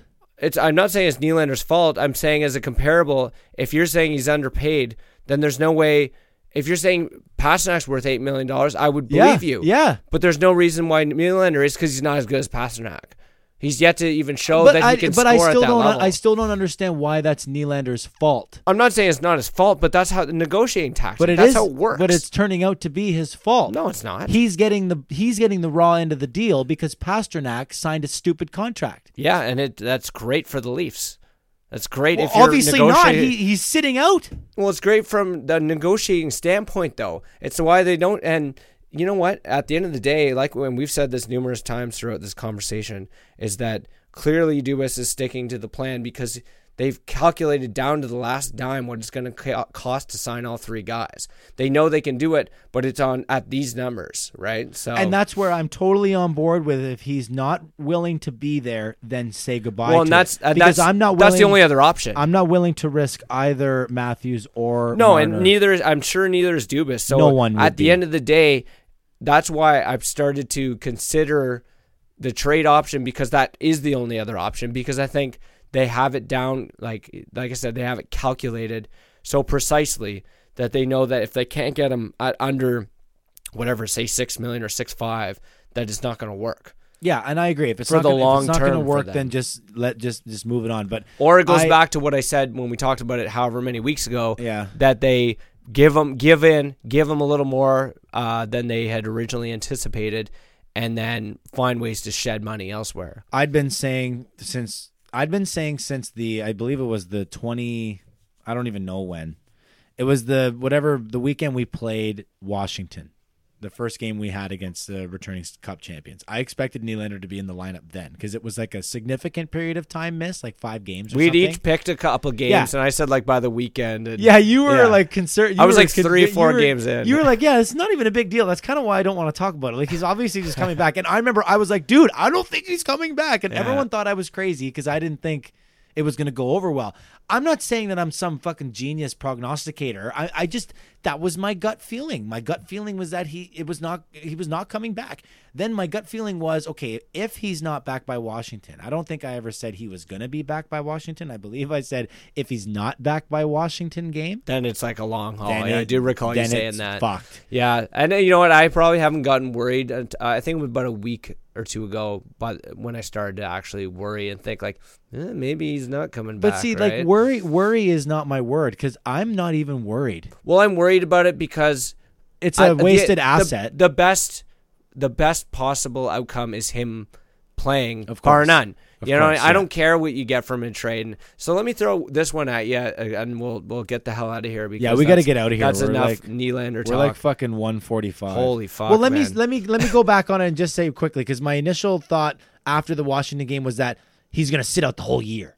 I'm kind of flip flopping on that now because I totally agree with you. I believe that he wants to get onto the ice because it's such a lose. It's such a lose, lose, lose, lose. lose. Everyone you look at is losing if he doesn't play. yeah. Everyone, the NHL, Willie, his fucking That's why one family, year- everyone's losing. So he needs to get back on the ice. That's why a one year might be a, a half win for both. Right? It would be. Yeah. I think it's a win-win because then we will, like you said, hit the reset button and try it again next year. Yeah. But we probably won't get it done. But at least we'll be able to sign Matthews first and then Marner and then literally say, "Here, Willie, we told you what we have left. Here's the spreadsheet. we told you what we have left. We just gave it to Matthews and Marner. Now we're asking you to sign here. Either sign here or we're trading you to, and then fill in the blanks. And we'll have more teams to work with then." Because as of right now, you're kind of eliminating half of the trade pool. Yeah. Because half of the teams don't even fucking know if they're in yet. Pittsburgh has no idea what they're doing. Maybe they want to get in on fucking Nylander and make a deal because Rutherford's crazy. You know, I'll there's throw- way more options. I'll throw this one at you because my dad mentioned it tonight, and I haven't really looked at this too in depth to see if what the cap ramifications would be. But he pitched the idea of trading Nylander and Gardiner for Drew Doughty. I yeah. I, I, I put it on the The, dr- the on the Doughty drew- dream is still not dead. but it's not though, because here's my thing. I don't know if that's feasible from a cap point of view. Here's or my not, thing, and I think I might have said this to you in our first episode of the pod, or maybe it was like while we were just in in this area talking. I don't know if it was on record or not. I hope it was. But I've been saying for years that Doughty is the piece that we need to to like get into the position that Yeah. we need to be in. I'd rather Now- use the phrase a Doughty like player because the odds I've always said the odds of us getting him are slim to none. Yeah, But now that the. Kings are shit, it That's makes what me I think said. that That's what I'm there's saying. a chance, but I just feel now that we have everything wrapped up, this much money wrapped up potentially or soon to be in forwards, Yeah. it's just becomes Well, increasingly it was- more unlikely. It was definitely not on the pod when I originally said it, which was last summer when I was praying to God that the Kings would be shit. And then Kopitar was amazing. He had like an MVP season. yeah. I needed this LA Kings To, team. you them fall off last year. I needed this LA Kings team last year Yeah. because then maybe Doughty wouldn't have signed and then maybe Doughty would have come to Toronto. And I'm telling you right now, I will take Doughty over Tavares every day. Yep. Oh yeah. Oh, you Hmm. That's tell me. You tell me we still have Matthews and Nylander. Like let's just factor those guys in because I know we can't factor Nylander in. But I'm just saying, like if you factor Nylander, Marner, Matthews, and then Doughty on the back end with Rielly and Gardiner, like I'm thinking that That would have had to been an interesting conversation. Was he a UFA? Uh, Yeah, it would have been this would year, Have been that, but he's up. This upcoming. Yeah, it would. No, no, it would have been this. Or would like, have been this previous, previous offseason. That would have been an interesting conversation But to be in the boardroom for while they discussed which one to pursue. You know but what? I'm incorrect, Lesko. You were right. It's next season. It with, is next with, season. With okay. EK. Him I and was gonna E- say that'd be a weird conversation. Yeah, yeah. Anyways, you know what? Like it, it, it could, it could have been. Um, but the team was phenomenal, and you know they made the playoffs. And I honestly think that season last year might have been a flash in the pan, and they're more of what we can expect to see in LA this season. Like It's a funny conversation to have too because the Leafs are so good and we're like clawing at these like more scenarios. Like, could you imagine how mad that like other teams' fans would be had the Leafs somehow pulled off like a Doughty trade in the offseason or something? Like, what do you mean you get Tavares and Doughty? Like, oh, people people are already really pissed off that the Leafs are good, but you imagine how pissed they would be People if the. Leafs pulled some shit off like that. People are extremely fucking pissed off that the Leafs are good. All right, play me off like the Oscars. All right, brother. That was a good episode, man. Yeah, shit, we went deep. We went pucks in deep for this episode. It was episode 11. Thanks for joining us. Um, questions, concerns? What do you got? Let's go. Wrap it up. Yeah, tell us if it was uh if this shit is too long because this is our second episode going to about buck forty five, eh? Yeah, I mean we we've been talking We're about just grinding it out here on a Wednesday yeah, night. we're grinding out. I mean, we're kind we had to push it back a little bit, so the schedule is kind of off. But really, at the end of the day, I think uh, it's a fucking podcast, man. So it's generally pretty easy listening in this in the sense that you can kind of pause it and pick it up. Yeah, or you can just tune out for five minutes while we talk about Nylander, whatever. Yeah, yeah. Who gives a fuck? which is like five to ten minutes an episode. So Yeah, I mean, so hopefully you guys are enjoying it, and uh, we haven't really heard any negative feedback. So if you guys like, tell us what you don't like. yeah, give us negative Yeah, feedback. like Call we're us- not that good. chirp us. Let's send the chirps. We're not that good. Like, can we start the chirps, please? Like, actually, you know what? There was one chirp. Let's go. Um, somehow, one of the guys in one of my groups they saw a picture of you and you had a tie on, and he was chirping you at the length of your tie. At the length of my tie, I like to think most of my ties are average length. I don't know. It was looked. It might have been the angle of the photo, but it did look pretty short. It was short. Yeah, it looked pretty short. Really? It did look pretty short, but Oh. it could have been like because I think you might have had your arms up too, Oh yeah. right? So that you know the time might have been pulled up, but anyway. All right, I'm wrapping it up. At PuckPod on Twitter, at Coleman42, at Let's Go Adam. See you later.